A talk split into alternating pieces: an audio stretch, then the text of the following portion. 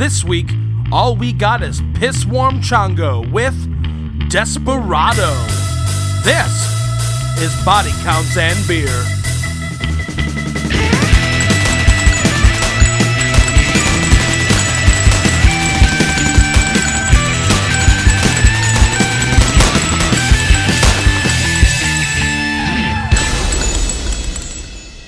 Hello and welcome to yet another edition of Body Counts and Beer. I am Mark Rosenthal. I am Patrick Bromley. And since I drew the short straw, I'm John Rooney, the John Rooney of the podcast. The only John Rooney of the podcast, thankfully. Ladies and gentlemen, today we are going to be talking about the nineteen ninety-five Robert Rodriguez action spectacular, Desperado. Desperado. Woo. Ooh, that's a copyrighted song. Please don't do that. Uh, oh, sorry. I don't want to get sued by Don Henley.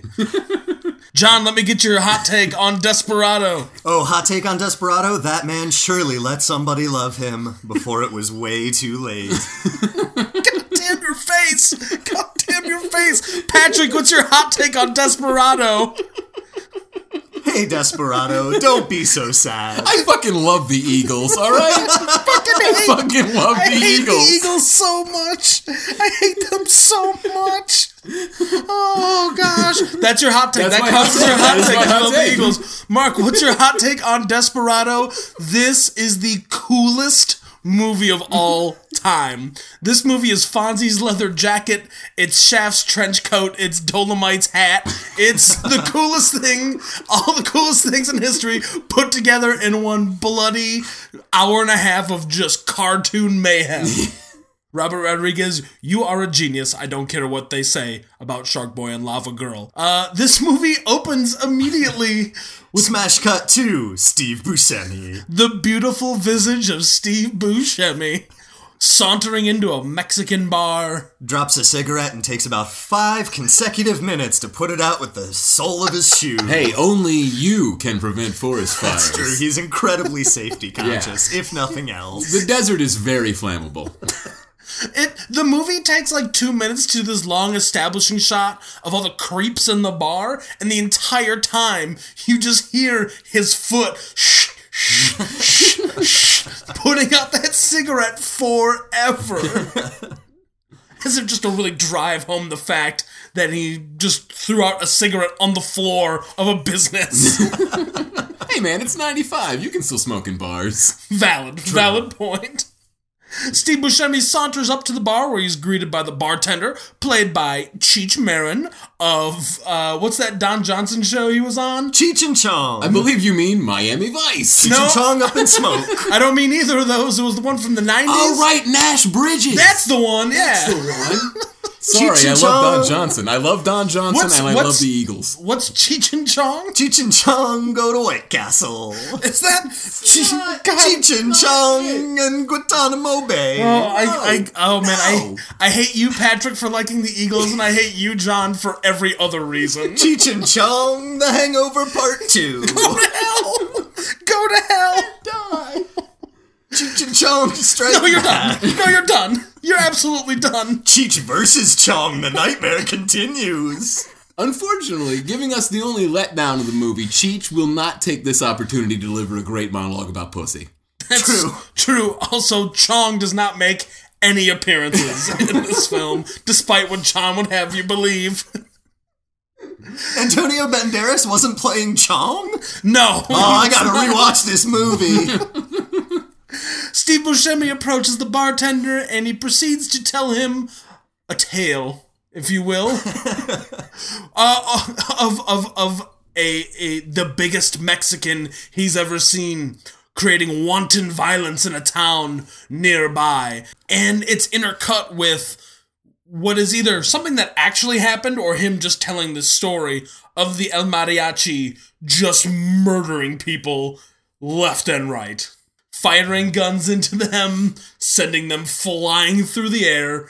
The action in this movie is very stylized. It's very John Woo inspired. If something can explode, it does explode. If it can't explode, it explodes. All bullets hit with the force of a Mack truck.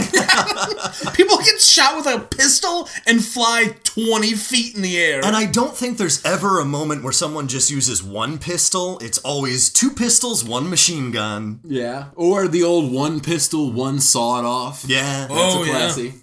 And after this, Buscemi tells his little story and leaves the bar, letting them know, hey, he's coming for you. Cut to Steve Buscemi visiting Antonio Banderas, El Mariachi, in his bed, hanging out. Well, El Mariachi just had an incredible dream where he played guitar in front of a club, and the club dig it, dug it. Yeah, he's just jamming to this sweet song again, playing all of his own guitar, singing the song with his two buddies, Campa and Kino. And they're just jamming, having a good time. Every all the tourists in the bar are enjoying themselves. A bar fight breaks out like it's the Mexican version of the Double Deuce in Roadhouse. Yeah.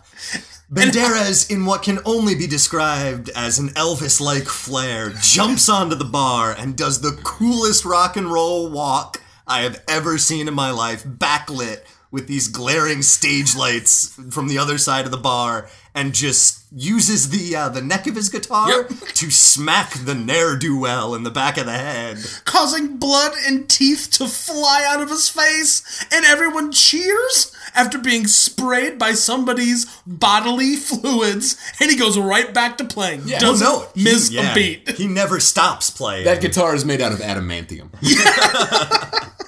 Blows through a guy's face, doesn't break, stays in tune, keeps going, no problem. And then he wakes up, and that's when he's confronted with his good friend Buscemi, played by Steve Buscemi. We have to point out that that's the name of his character, is Buscemi. Played by Steve Trees Lounge Buscemi. And this is like all of the story that you get from the movie is this brief scene where it's Bucho's here, now you're going to kill him, and then you're going to be done. And that's it. That's all the character development El Mariachi gets, really. But every single character is so unique and so full of style and personality. They're like the, the bad guys in Die Hard, even if they're on the screen for just one scene. You know exactly who they are and what they're about. Right, yeah, yeah. Definitely. You st- you, like like in Die Hard, where there you have the guy who likes chocolate. Sure. Yeah. And this one, you've got the guy who has to make the phone calls at the bar. Oh, you've got the guy who has to mop up after every oh, shootout. Mop guy. Oh, jeez. Bless your service, mop guy. And you know that they're all hard asses because none of them drink that piss warm Chango. That's my brand, wink. And that leads to our first montage of the movie, which is the El Mariachi getting ready to murder montage. Which includes shaving and braiding his hair, lighting a prayer candle in the bathroom. And then praying. Yeah. And then just hitchhiking to the next town with his guitar case full of guns. And credits. No, no, no, not quite. Not yet. So he arrives uh, in town, and we cut back to the Tarasco bar where Steve Buscemi had warned the bartender, played by Cheech Marin, that Mariachi was coming. And they're just conducting some kind of business. There's like this weird like two-minute scene where they're just like quietly talking to each other. Hey, how much money do we make? How do we make like this? Yeah, they're going over the books. Yeah. It's a well-organized drug front. Yeah. Some people let their fronts run sloppy, but in this case, El Bucho, he's trying to get the most out of those legitimate businesses. And this is also where we're sort of introduced to Bucho as well. Bucho calls the bar, and they let him know that, you know, the mariachi might be coming for him. And this is where we get this just weird scene out of nowhere, sort of introduces his henchmen, uh, lady henchman, and guy henchman who always wears sunglasses, and they just have this weird fighting pit ringed with skulls of cows yep. in his backyard. Like you do. Sure. As you did in the nineties. Yeah. And they walk over there, and there's just this weird scene where, who, who's this guy? Oh, that's my sister's nephew. He wants to join the gang. He wanted to impress you with his fighting ability, which is an actual line. Yep. And then there's just a weird bare-knuckle fight between Nephew and Christos. Now, now, wait a second. Played this, by this Christos. Needs a little more here. There's a bare-knuckle fight between uh, Nephew guy and some schmuck. Uh, Bucho calls this schmuck out and brings Christos in. Christos is literally the Mexican version of the bald Nazi from the uh, propeller the plane fight yeah. in Indiana Jones. In the sense that he's a sweaty bald guy who's been waiting to fight yeah. all day. And is completely shirtless and greasy. He goes about mauling this nephew for several minutes until Nephew manages to jump kick him with a broken foot and break his neck. It's a very Van Damme-esque kick. It is. He has. Yeah. This movie has just literally any kind of action you want. Right. Yeah, every single form of violence you could ever possibly want in a movie. Gun violence, hand violence, kick violence, all of car vehicular violence. All the violence in the world happens in this movie, and it happens almost every second of this movie, and it's glorious. After Christos dies, the nephew gets a job. Yeah, and a cast for his leg. And a cast, yeah. A cast and, like, a metal brace. Yeah. yeah it's, like, like, it's like out of Mad Max. It's that metal brace that he gets. To wander the wasteland for yeah. eternity, of course. Except this guy has purpose. He's not uh, dealing with the existential crunch of post-apocalyptic Australia. He knows his place. He knows exactly what he has to do, and he's comfortable fulfilling his role in society. And there's plenty of gas, so that's not a problem at all. As we will soon find out, everything in this town is soaked in gasoline. That's why everything in this town, this town is like one of those games where they advertise, like, destructible environments. Yeah, it's the Just Cause two of action movies. Because walls, cars, street corners, with the slightest provocation, just explode for no reason. And then this is where we come back to the Tarasco bar, where first they're accosted by some lady tourists who are very upset oh, with the poor service. They did not like the service at all. They did not. They, in fact, an actual line is, do not expect a tip. And they hated that piss-warm oh, Django. Oh, they sure did. That's because they piss in it. We find out. And then the movie comes to a screeching halt to allow Quentin Tarantino to walk in, stop, have the camera linger on him for ten seconds, so you can go, hey guys, it's director of Pulp Fiction, Quentin Tarantino. And then continue so we can tell a five-minute joke. Yeah. Yeah, and what I love most about this joke, though, is that the uh, the bartender and his bookie associate that are balancing, I guess, the checkbook? Some kind of ledger, they're making sure that everything is, is adding up at the end of the day, and they could not be more disinterested or annoyed by Quentin Tarantino. They have no patience for his shenanigans. I mean, say what you will about the man's movies, the man himself... He's a is, little insufferable. It's kind of irritating. He's, and this is and this is him, like, Pulp Fiction, height of his powers oh, yeah. at the time, you know, like, new wonderkin. Ah, man, I didn't even go to film school. I, I worked in a video store all the time and talk, talk, talk, cocaine, cocaine, cocaine, I assume. And he tells this ridiculous, stupid joke, and there's jump cuts in it. It's, it's... It, it's bizarre. It has nothing yeah. to do with anything in the movie. It's ostensibly just to pass the time while they call to check on his credentials. Sure. They murder his sidekick. He lives. They take him into the back room where he goes to the dirtiest bathroom in Mexico, cousin to the dirtiest bathroom in Scotland from Trainspotting. And that's when El Mariachi enters the bar. Comes in. Very quietly, and everyone's very paranoid. They see him with his guitar case, assuming it's full of weapons. But hey, man, it's just a guitar. Yeah. They open it up, and sure enough, it is just a guitar. And everyone's cool for a second. Until the guitar opens and guns come out! Oh, no! It's so yeah, it does. Awesome. It's like the equivalent of those Bibles that you uh, put scotch in. Like yeah. the, the carved-out... Bi- this is a carved-out guitar that opens up yeah. to reveal more guns. The guitar case has a false guitar top. Really? Yeah. Yeah. And it's all of the guns. All of the guns. And pistols, love, machine guns. Grenades. Grenades.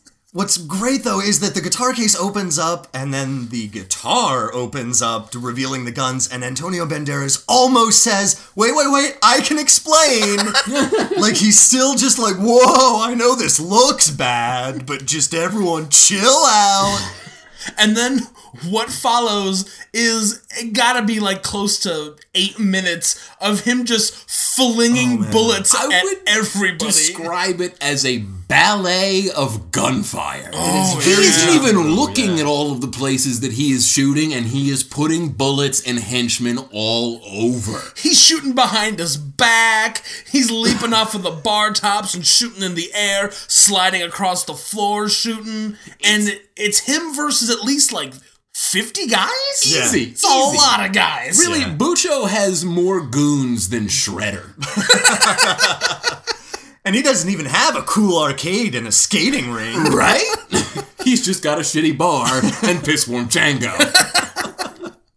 Mariachi proceeds to murder everybody in the bar until the accountant shows up and they have a fun little bit of business. It's so great. So they both have these like handheld Uzis and they're running at each other on the bar and they both slide belly first towards each other like a slip and slide on your cousin's birthday. Whee! And they shove the guns in each other's faces. They both pull the triggers and oops, out of bullets. They just gotta look at each other like, well, what are you going to do? They almost have an expression like, this isn't supposed to happen in an action movie. Did someone yell cut? What do we do now? The rules set forth by Hollywood screenwriter Shane Black says I never run out of bullets. What's happened? So they jump into the pile of corpses littering the bar floor, searching frantically for guns that they point at each other, only to find out that those guns are also out of bullets. And that happens about five times. And it is and- hilarious every time. Every time it's really funny. At no point does anyone recognize that they're holding several pounds of a cudgel in their hands that they could use against their enemy who is looking for more guns. No, they have to play it out like this extended weird meta comedy David Letterman bit. Just you the gotta longer, find a gun. The longer it goes on, the funnier it gets, until finally Mariachi's not having it anymore, and he just breaks the guy's neck. Right? And he breaks the guy's neck while yelling, fuck yeah! It's like he suddenly Macho Man Randy Savage possesses the body of Antonio Banderas to complete the finishing move. Again, it cannot be overstated how cool this movie is. Oh, it is a delight. Every single shot in this movie is a cool guy's shot. Uh, I'm pretty sure everybody on the crew wore wraparound Oakleys during the filming of the movie. And just every camera shot, like the camera's whipping around and fast edits. I, I mean, it is a just, it's so obsessed with being so like, hey, how's it going? All right. But the thing is, it totally works. Oh, it is. Oh, yeah. It's it's not like there are so many movies today where it, it the movie thinks that it's so cool, but it's just infuriating. But this movie is Boondock Saints? just... Yeah. yeah, yeah. This movie is the anti-Boondock Saints. It is aged wonderfully. Oh. And it really is like a cartoon. Yeah. It's like a super violent Looney Tunes cartoon. And really, it's not much more violent than a lot of the Looney Tunes cartoons. No. Yeah. Those cartoons, if you just add a little bit of blood, it'd be about the same. Antonio Banderas does soak up damage like a Max Payne character. He's yeah. just like, eh, it's fine. Yeah, he fights all one hundred fifty whatever guys in that bar, not a scratch. Walks out of the bar. The one business guy from the bar follows him out with his two guns. The one black gun, the one silver gun. That's right. Ebony and Ivory from uh, Devil May Cry. And that's when we meet Carolina, played by Salma Hayek. And her weaponized sexuality causes a car accident. Yes, it does. She walks across the street and two cars smash into each other, and then the drivers turn around and oogle her. Yeah. Well, and then the drivers share a look where they're like, no. We're fine. This this is, we totally understand yeah, each other. No. It's cool. That makes total sense. There's no need to swap insurance information. We all know who's at fault here. Let's Selma just Hayek. carry on with our day. And and she walks away with this smile on her face, just like, ah, Tuesdays.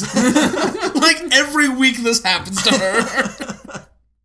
And she's walking down the street, and Mariachi is walking towards her, and she's walking towards him, and she's got this look on her face like, ooh, who's this cute, sweaty, dirty guy coming towards me? And he's walking towards her going, oh, I hope there's not a guy behind me with a gun. And, and she's is. like, yeah, and she's just like, ooh, he's cute. Oh my gosh, there's a guy behind you with a gun. And he pushes her out of the way. Very sho- gallantly. Shoves her to the ground, turns around, takes a shot to the shoulder, wrestles that guy to the ground, takes his two guns, puts him to his neck, and then blows his head off. Now, what's great about this scene is as it's tracking with the guy following him with the two guns, we do see in the background, hey, is that Danny Trejo? It is. It sure is Danny Trejo. I wonder what he's doing in this movie. You'll find out later. For now, he's just hanging around, playing with a knife.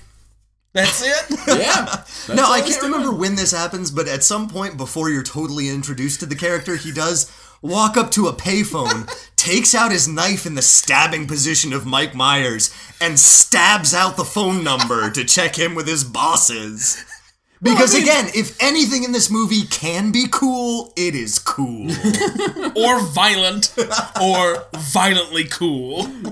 Oh, and then Carolina takes the wounded Mariachi, who's tired and probably exhausted from murdering so many people. And just people. Filled to the brim with raw animal magnetism. Yeah. And drags him back to her Café de Libros. That's right, the book cafe. I'll order me a latte, please. And a side of Herman Melville, thank you. Throws him up on the bar and just starts doing amateur surgery. Well, that's the she's thing. She's got books. Yeah, she's got medical books in her bookstore. It makes perfect sense. No, definitely. And it looks like there's a lot of sticky notes marking pages, so she's clearly been studying of like, okay, if someone comes to my bookstore with a bullet wound to the arm, I know how to fix it. Oh, I assume she's just running a black market hospital out of the bookstore on a regular basis. She's setting bones, she's giving injections, she's doing diabetes testing, she's doing it all. She's got it all covered. No, what's great is Antonio Banderas wakes up and she's performing surgery to get the bullet out of his arm, and they are both way too cool to let this bother them and get in the way of their flirting, because oh boy, do they flirt. The the sexual tension between these two is so thick, you could punch it. And, like, it's so natural. There's nothing, like, icky or weird about it. There's no, so yeah. many action movies where, like, clearly the director has told you how to be sexy, and it's just really uncomfortable. Yeah. But these two actors are, like, they're in it to win it, and it is great. Yeah, I mean, it is, it's like this fog of, like, fuck stink just hanging over the movie. Fuck stink. Well, because they are both pure charisma factories, yeah, giving oh, off yeah. tons of C O two in the form of pheromones.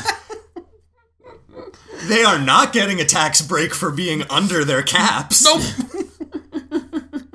She patches him up and then he leaves. Almost immediately. Well, she, he's got to go to church. He has she, to go to church. She cauterizes the wound in the coolest way possible. With a cigarette. She pulls out a cigarette, lights it up. He says, do you smoke? She blows smoke into his face and says no, and then uses the cigarette to cauterize his wound. It's magical. Right. She uses a just-lit cigarette to cauterize like a quarter of the wound, yeah. and then that's it. Just done. It's like a forty-five caliber bullet. When they pull it out of there, I mean, it's...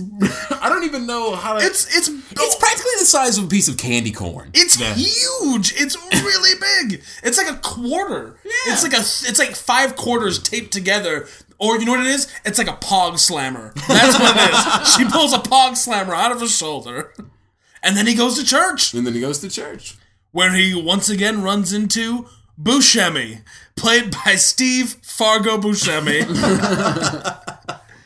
Now, Buscemi is really upset because El Mariachi in the previous scene promised that there would be no more bloodbaths. Uh, Buscemi is losing his stomach for the job. He just, he can't take this anymore, and he is no stranger to let El Mariachi know it. So they, they leave, uh, and now this is where the Danny Trejo foreshadowing finally pays off in a big bad way. The Danny Trejo show takes off hardcore here. Steve Buscemi says something along the lines of, I'm two hours away from retirement, or I just paid my mortgage off, or I can't wait for graduation tomorrow. Any of the lines that a sure-to-be-soon-dead character says in a movie. Danny Trejo removed his uh, trademark Danny Trejo leather vest to show us a ribcage bandolier of throwing knives that wraps all the way around his body. It's like the machete, but instead they're throwing knives. Yeah. It is, it is a, that's where this idea must have come that from. It, that actually absolutely is where it came from. During the making of Desperado, when Robert Rodriguez met Danny Trejo, he was like, this guy's amazing. He should be the Mexican Charles Bronson and just put movies out yeah. every year, and his character should be Machete, and it took him it took him like twenty years to make a Machete movie. Yeah, and then Danny Trejo goes on a knife throwing rampage, immediately kills Steve Buscemi with two well thrown knives, puts three in Antonio Banderas, one in each arm and then one in the back, and each one strikes a bone. Yeah, like oh, you, when it hits, there's like a loud funk. Like, each one is just jammed oh, into God. his, whatever those bones are on the upper part of your arm. Oh, man, those knives hit, it's like a, it's a ring of a cowbell. They come in. And that's when Bucho's men show up in their bulletproof limo to find Mariachi, and they get confused and they think Danny Trejo's the Mariachi. Because they are under incredibly specific orders to shoot anyone that they don't recognize. Which is hilarious, because we know for a fact there's at least two groups of tourists wandering around the city. And they're all females? Yeah. yeah. Which means there's a bunch of no. there's a bunch of white women from Texas getting murdered. There's a, there is also exactly one uh, Zach Morris. Oh yeah, nice, of course. Nice, with the yeah. with the big striped t-shirt and the perfectly coiffed comb over. Nice, yeah. That's with nice. all of the gel. Oh, it's great. Just all of that, whatever the one with the the kangaroo on it is. Yeah. Some V O five in there maybe, who knows? Danny Trejo leaps up onto the top of a limousine, starts throwing knife after knife after knife oh, to Bucho's henchmen. It really cannot be overstated how fucking cool this movie it's is. It's so cool. It's so cool.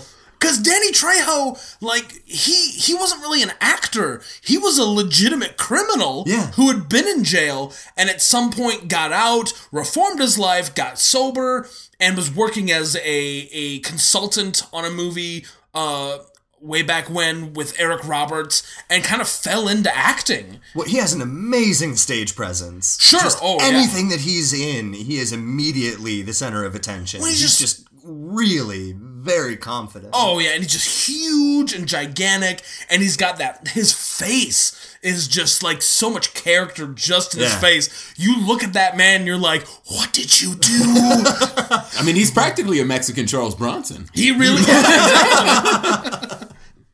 But Charles Bronson from Death Wishes Two through five, not from the first one. That was good. We're talking about the like the Death Wish where it's not, oh, my family was kidnapped, and now I'm going to fight back. Now it's the death wish of, I hate everybody! Unfortunately for Mister Trejo, though, he will be shot to death by our buddies, cousins, friends, nephew. That's right. Who That's will right. leap out of the limousine with a pistol just in the right place at the right time and put a good five or six shots right oh, in. Oh, yeah. He shoots him in the shoulder, then the other shoulder, then everywhere else. And I gotta be—I gotta say—I was kind of disappointed that that's all it took to take Danny Trejo down. I feel like in real life, the real Danny Trejo, who now is close to like eighty, would would take more shots than that. This movie is bullshit now. yeah, yeah, that's the part about it that's completely unrealistic. Well, see, here's the thing, though. They have to remove Danny Trejo as early as possible, or you will get a massive case of Poochie Syndrome, where whenever Danny Trejo is not on screen, all the other characters should be asking, where's Danny Trejo? You love bringing up the Poochie Syndrome. It's apt! This is like the third it's time apt. It's brought it up. And you like the Eagles, and you're an asshole, and I hate everything. Guys, we're finding our footing with this show. It's, yeah, it's gonna yeah. be a good show. Luckily for Antonio Banderas, he will manage to get back to the bookstore, bleeding only mostly. But first, but first, he will encounter our buddy Short Round. Oh yeah, the, the little kid who looks like a tiny Dom Herrera. Who plays? What do you? It's not a guitar. It's a guitar. Is it a guitar? Because it's got the like hooked bottom. Yeah, thing. That's a mariachi guitar. It's like yeah. a, a Spanish style guitar. And Antonio Banderas takes a few moments out of his day to be an inspiration to this little brother. Right. Give him something to look up to so he doesn't turn to the streets while bleeding profusely all over the wall. He had met the kid earlier and showed him some fingering exercises. And you're we like, mean on the guitar. Sure. I'm pretty sure they got that. I don't think anyone's talking about fingering a child. This is this is not Dateline N B C. Chris Hansen will not be arriving anytime soon. So now this is his little comeback, and he's bleeding all over the place. He's pulling knives out of himself, and the kid's like, "Let me go get my real guitar, and I'll show you how what I learned." He's like, "No, just play that one." He's like, "I can't. Follow me, person who's dying." Mariachi follows him, literally leaving a trail of blood pouring from his shoulder onto the wall. Because he is yeah. physically incapable of disappointing a child. It is his kryptonite. He's... Wow, guys. El Mariachi is Santa Claus, isn't he? He really is. I will be honest with you, though. Antonio Banderas is slinking along that adobe wall, bleeding out on it with the sun so bright. That's real artistic direction right there. Like, somebody did some fine cinematography. Yeah, it is beautifully shot. Yeah, if there's one thing you can say about Robert Rodriguez is that he knows how to shoot a kick-ass movie. Mm-hmm. Like, even his bad movies look great. Yeah. Like, even Sin City two, which is a giant steaming pile of garbage and shit and Bigfoot leavings and, like, skin that the Loch Ness Monster shed off and then was, like, thrown into a pile of rotten bananas. It's all of that, but, man, it looks good. Yeah. It really does. Yeah, it looks great. Uh, and so the little kid takes him to go get his real guitar, which we find out is given to him by drug dealers, and his dad is using the guitars as a method to transport, I'm assuming, heroin or cocaine. Some kind of white powder drug. Yeah, big bag of white powder, yeah. Whatever that means, in the eighties. I'm assuming heroin because cocaine was the eighties, and usually comes in bricks, and this was a smaller yeah, bag. Like bag um, yeah. Gosh, man, I didn't mean to be so technical. I'm sorry, guys. Not that I know how heroin comes or anything.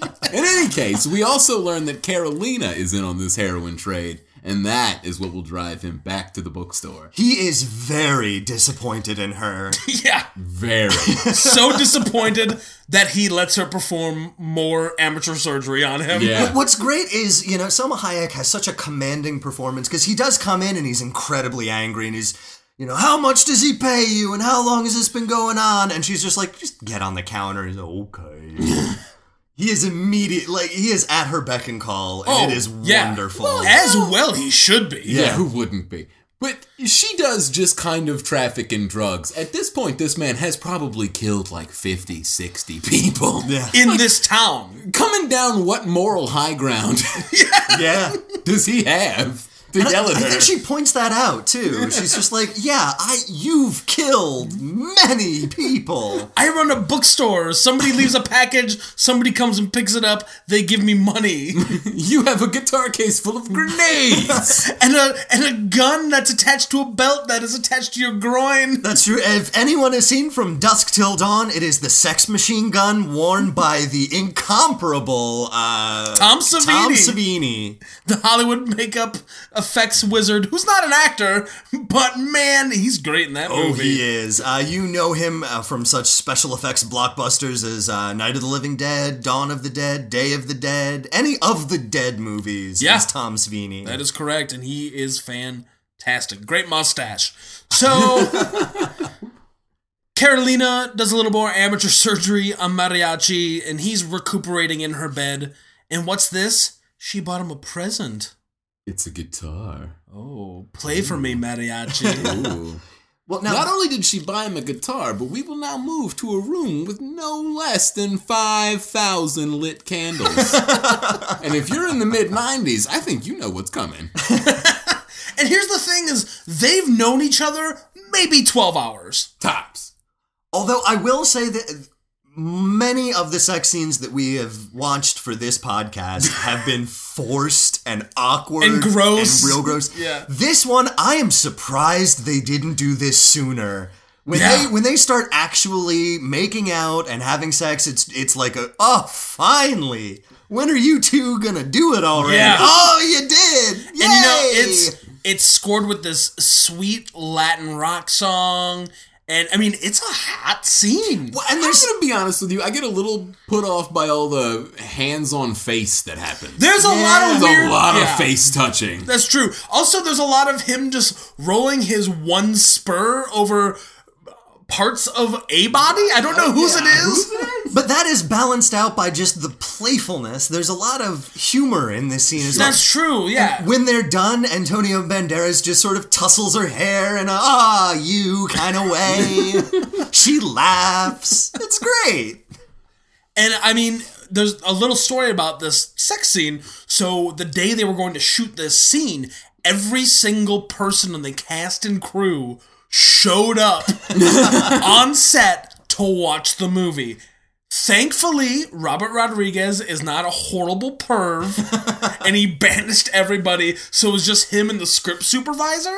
But that's gotta tell you something about the like the set of a movie when like eighty dudes show up to well, just watch Salma Hayek and Antonio Banderas get it on. And that's the thing, I... Everyone within a twenty-mile radius of that film shoot just must have sensed a disturbance in the force and been drawn like a moth to flame, for the two most attractive people in the universe are both getting naked at the same time. Right? It's as if millions of boners engorged and then suddenly went flaccid from ejaculation. Yeah. Do you like that? Do you like the way I, yeah. Do you like the way I did that Star Wars quote there, where I took what Obi-Wan says, but I made it about fucking? You're a regular old Seth MacFarlane, this one. Oh God, that's the worst thing you could say to me. I hate that. I hate everything that man does. I've just been drinking a lot, and I'm super into movie sex scenes. And, like, this movie, it definitely leaves you with a real positive buzz. I mean, I think it's oh, clear yeah. that we are super jazzed about this movie. Oh, yeah, it is. In one of the big mood turners, right after this sex scene, we cut to one of the most unfortunate sex scenes that we've yeah. had the tragedy of watching. Now, in the, this case, you have El Bucho. Just Bucho. Just, yeah. Bu- just Bucho. Yeah, not El Bucho. He's not cool enough to be a the Bucho. Is casually, He's just a Bucho. He's casually sitting up in his bed, smoking a cigar, while what I imagine is a prostitute. Both no, that's his lady yeah. sidekick. Oh, that's the lady his lady henchman, yeah. Oh, man, that's rough. And no. she's wearing her full underwear yeah. and a bra. They're both incredibly clothed. Yeah, and Very. she is, like, I guess, I mean, like, just riding him hard. Like, riding him hard. And she's, like, she's either faking it or... Really into it, one of the two. Or one into it, because she's, like, screaming. And then she stops, and then the camera just moves over just enough for you to see him being bored as shit, and then him blows cigar smoke in her face like a real dick. Yeah. It's at this point that you truly realize the schism between our antagonist and protagonist. Yeah. Their varying philosophies on life and love. And lovemaking. And that is what takes us to the run-up to basically that, like, the rest of the movie is almost one big action sequence. Oh, yeah, pretty much. Right after Mariachi and Carolina make love, bad guys come in. The henchmen converge. Right. Now, and Selma Hayek at this point has decided that she is going to awaken her slumbering lover with the sweet serenade of a Mexican guitar ballad. And she can sing really well. Yeah, she can. It's a really good scene. Although it is weird that, like, I, clearly she recorded it offset in a recording studio, and whoever was the engineer on it puts this reverb and echo on her voice. No, that's just how her voice goes. They actually tried to take it out for the movie. Yeah, no, she was like V'ger in Star Trek One. She was singing. How dare you compare the lovely Salma Hayek to a stupid talking spaceship? You monster. Take that, Star Trek One, you big pile of dumb. It's not called Star Trek One, it's called Star Trek the Motion Picture. Take that, you, Star Trek One. You like the Eagles and you're an asshole and I hate everything. We're so angry. We're really discovering our roles in this podcast. It's great. Stop ruining this movie for me. It's so good. At so, this point, though, this is important because after they clear the guys that come into the hotel room... And there's lots of them. There's a lot of those guys. But I don't think Antonio Banderas ever actually gets out of bed. No, he... He just sits in bed and shoots, like, I don't know, like ten, a dozen guys. Well, and that's a great character moment, is that El Mariachi, the character, for the entire movie is the coolest guy in the universe, right up until it comes to the moment of actually firing a gun, and then he just sort of spazzes out like he has no idea what he's doing.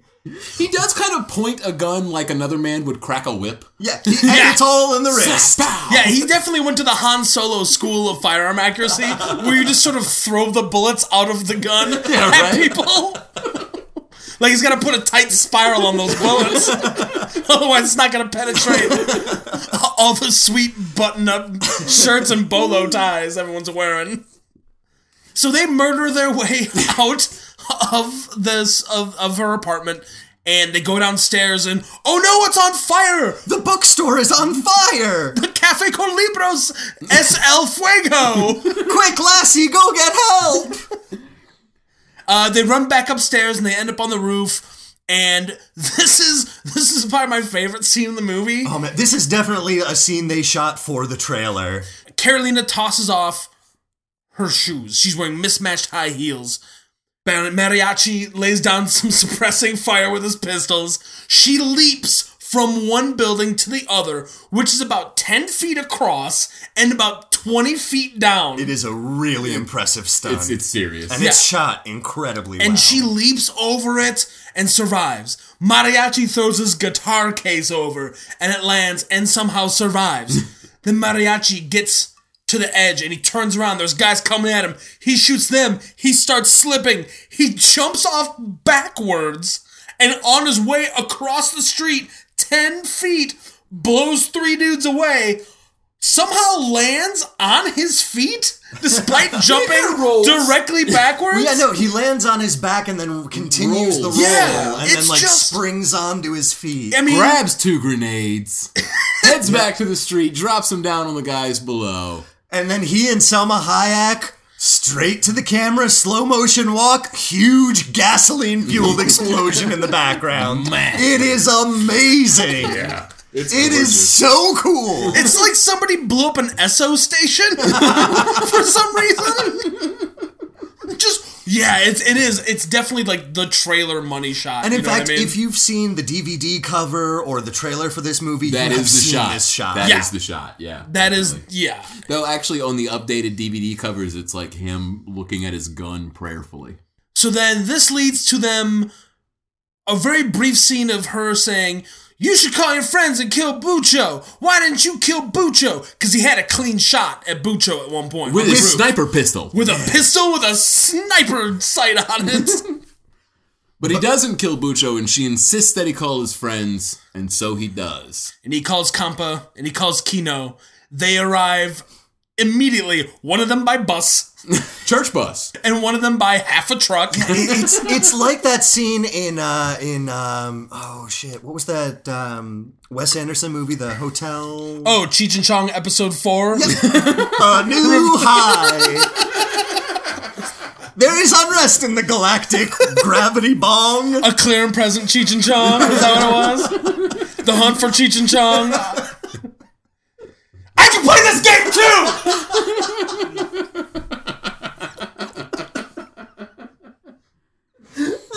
I think you're talking now. So it's the Grand Budapest yeah, Hotel. I get about. to finish my story. It's like the scene in Grand Budapest Hotel where the main character calls upon the uh, the vast network of hotel owners to help him out of a situation. Bill Murray's in it. I'm the only one who's seen this movie. You've seen this movie? Grand Budapest Hotel is great. It's a great movie. It's incredibly twee, but it's very good. It's a Belle and Sebastian song brought to life, but it's very good. So this is when we find out that basically uh, the entire El Mariachi trilogy takes place in a very similar universe, because there is a network of unionized El Mariachis. Well, these are his mariachi friends that he played with in the beginning of the movie. Yeah. They're his old mariachi companions, uh, and now they've come back and they owe him one. They all have guitar cases. Yes. And this is incredibly important. Yes. yes. So Kino has just the one guitar case, and Kampa has two guitar cases.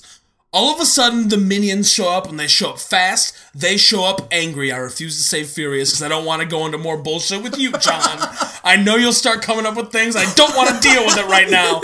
And all the minions show up. Don't. I see the look on your face. The minions show up, and the carnage begins, because Kampa takes his two guitar cases, clicks them down, and they are machine guns, and he murders the shit out of some people, and it is the coolest. It is Ah, so you cool. Take that back, sir, because oh, then Kino takes out his guitar case, which is a rocket launcher. That's right. Beat that with a stick, and it appears to automatically reload, because he'll shoot yeah. four or five, and I never saw him put another rocket yeah, in that no, case. They're all in the guitar case. Yeah. It cocks like a it cocks like a shotgun. He's like, clack, clack, boom! And they just lay waste to, like, it's gotta be a hundred guys. It is so good. It's so many, and it's awesome. It's and so what's, good. And what's really great is during this scene, Mariachi barely kills anybody. He's just kind of hiding and taking shots here and there, and it's all Kampa and Kino. Kino, like, just murdering dudes. Murdered. Because Mariachi's keep an eye out for Short Round Dom Herrera, who once again finds himself in the midst of the action. And this time gets filled with bullets. Yeah. He's covered in blood when this action's done. Now, we should point out at this point that poor Kampa and poor Kino both bite it in yeah. this scene. But they, in they the goddamn coolest ways possible. Well, Kampa just kind of gets shot. Yeah, but Kino gets shot while shooting a rocket, which goes directly up in the air and then falls back onto his body. And then blows him up. wanted. No, yeah. it's like it's like the old Viking funeral where they shoot the flaming arrow at the ship, except he just did it for himself. He's like, no, fuck it, I'm going out. I regret nothing. So Salma Hayek shows up, and she commandeers a huge jeep, and they, uh, her and Antonio Banderas jump in with the wounded boy. Uh, but one of the bad guys with the sunglasses, uh, he's not going to let them get away. He's no. covered in blood. He's very badly hurt. He sees the truck coming at them, and he realizes that this is it for him. He falls to his knees and is immediately run over. And dragged by that Jeep for like a hundred feet. Yeah. yeah. His yeah. body is just tossed and turned like a rag doll it's underneath that Jeep. It's amazing. It's so cool. Yeah. They take the little boy to the hospital and then promptly leave him there without filling out any paperwork or giving proof of insurance or contact information or anything. They just take a bleeding child who's dying to a hospital and disappear so they can take it to Bucho.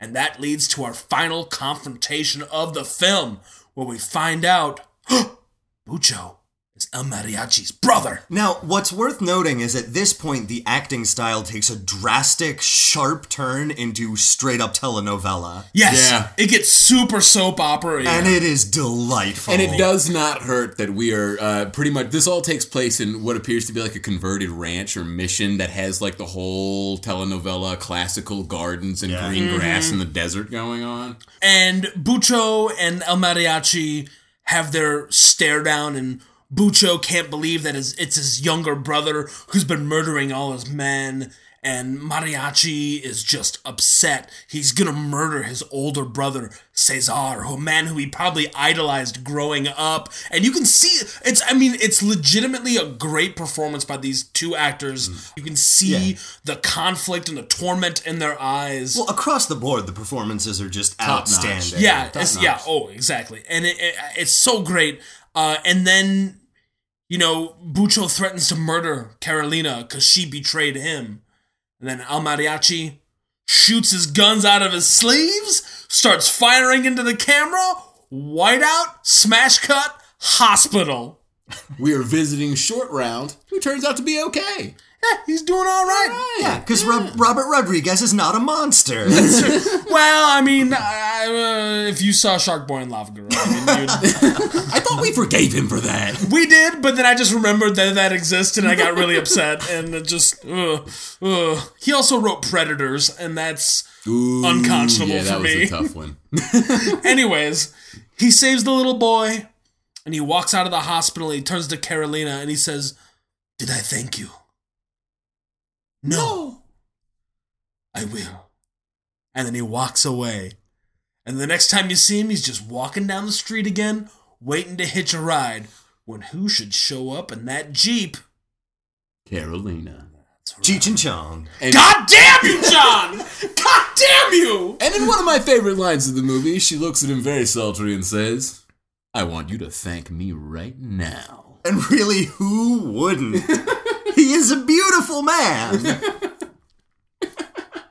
like that that's the person whose attractiveness you wanted to point out in that. I think it's worth noting.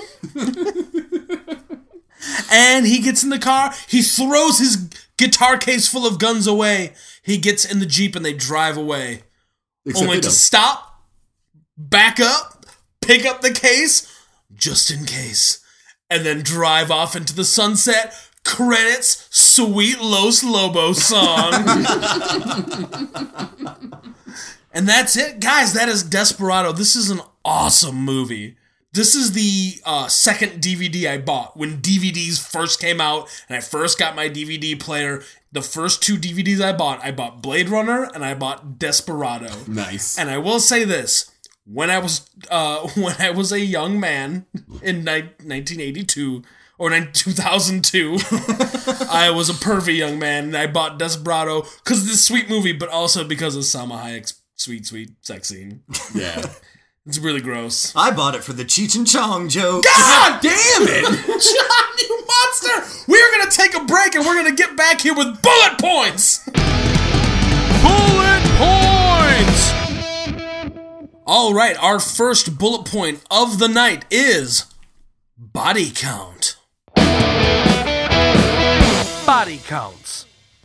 John, what do you think the body count of this movie is? I am going to put it at a conservative two hundred deaths.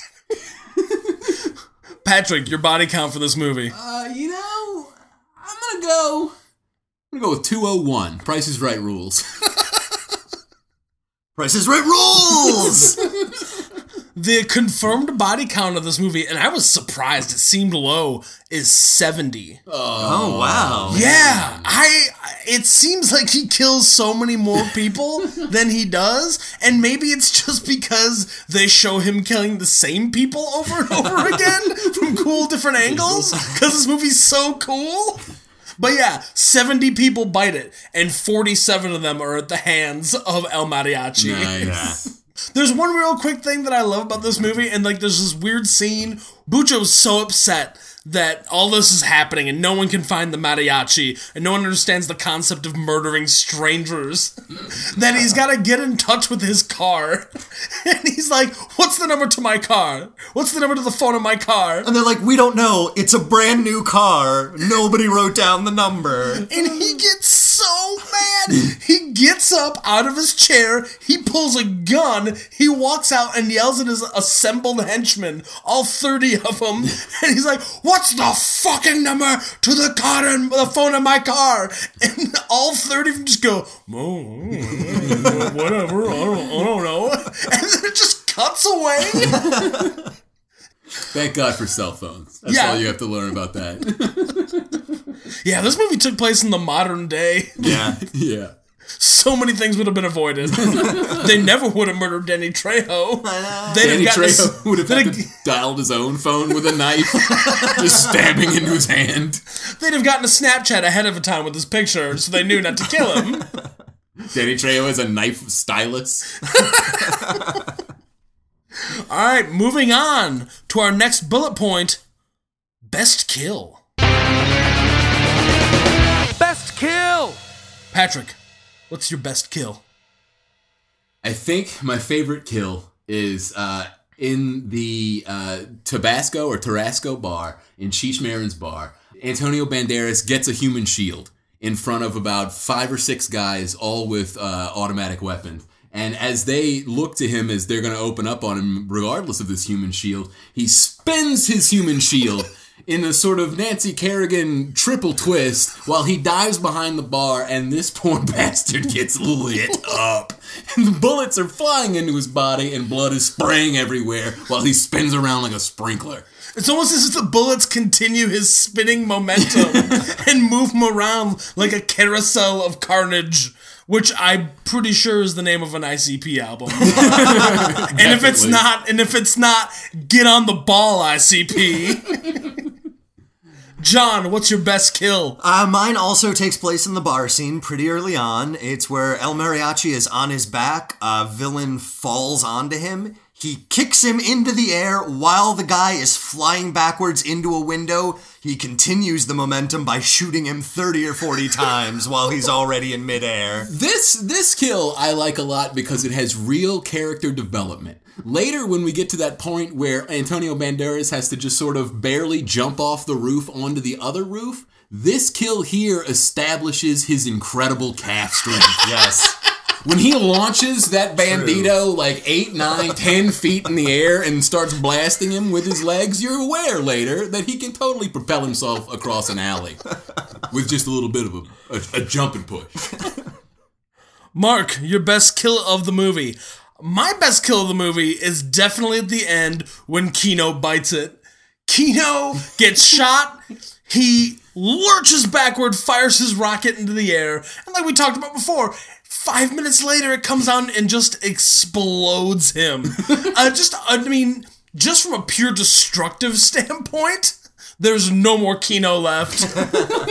That R P G comes down, there's a, just a crater where he was, you know? That, to me, is an amazing death. I will say honorable mention goes to Nephew for kicking Christos to death. Yeah, that's a good kill, too. Christos, played by Christos.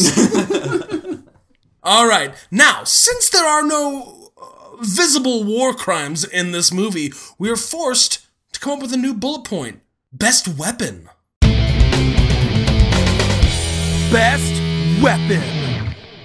John, what's the best weapon in this movie? Antonio Banderas' steely stare. Ooh.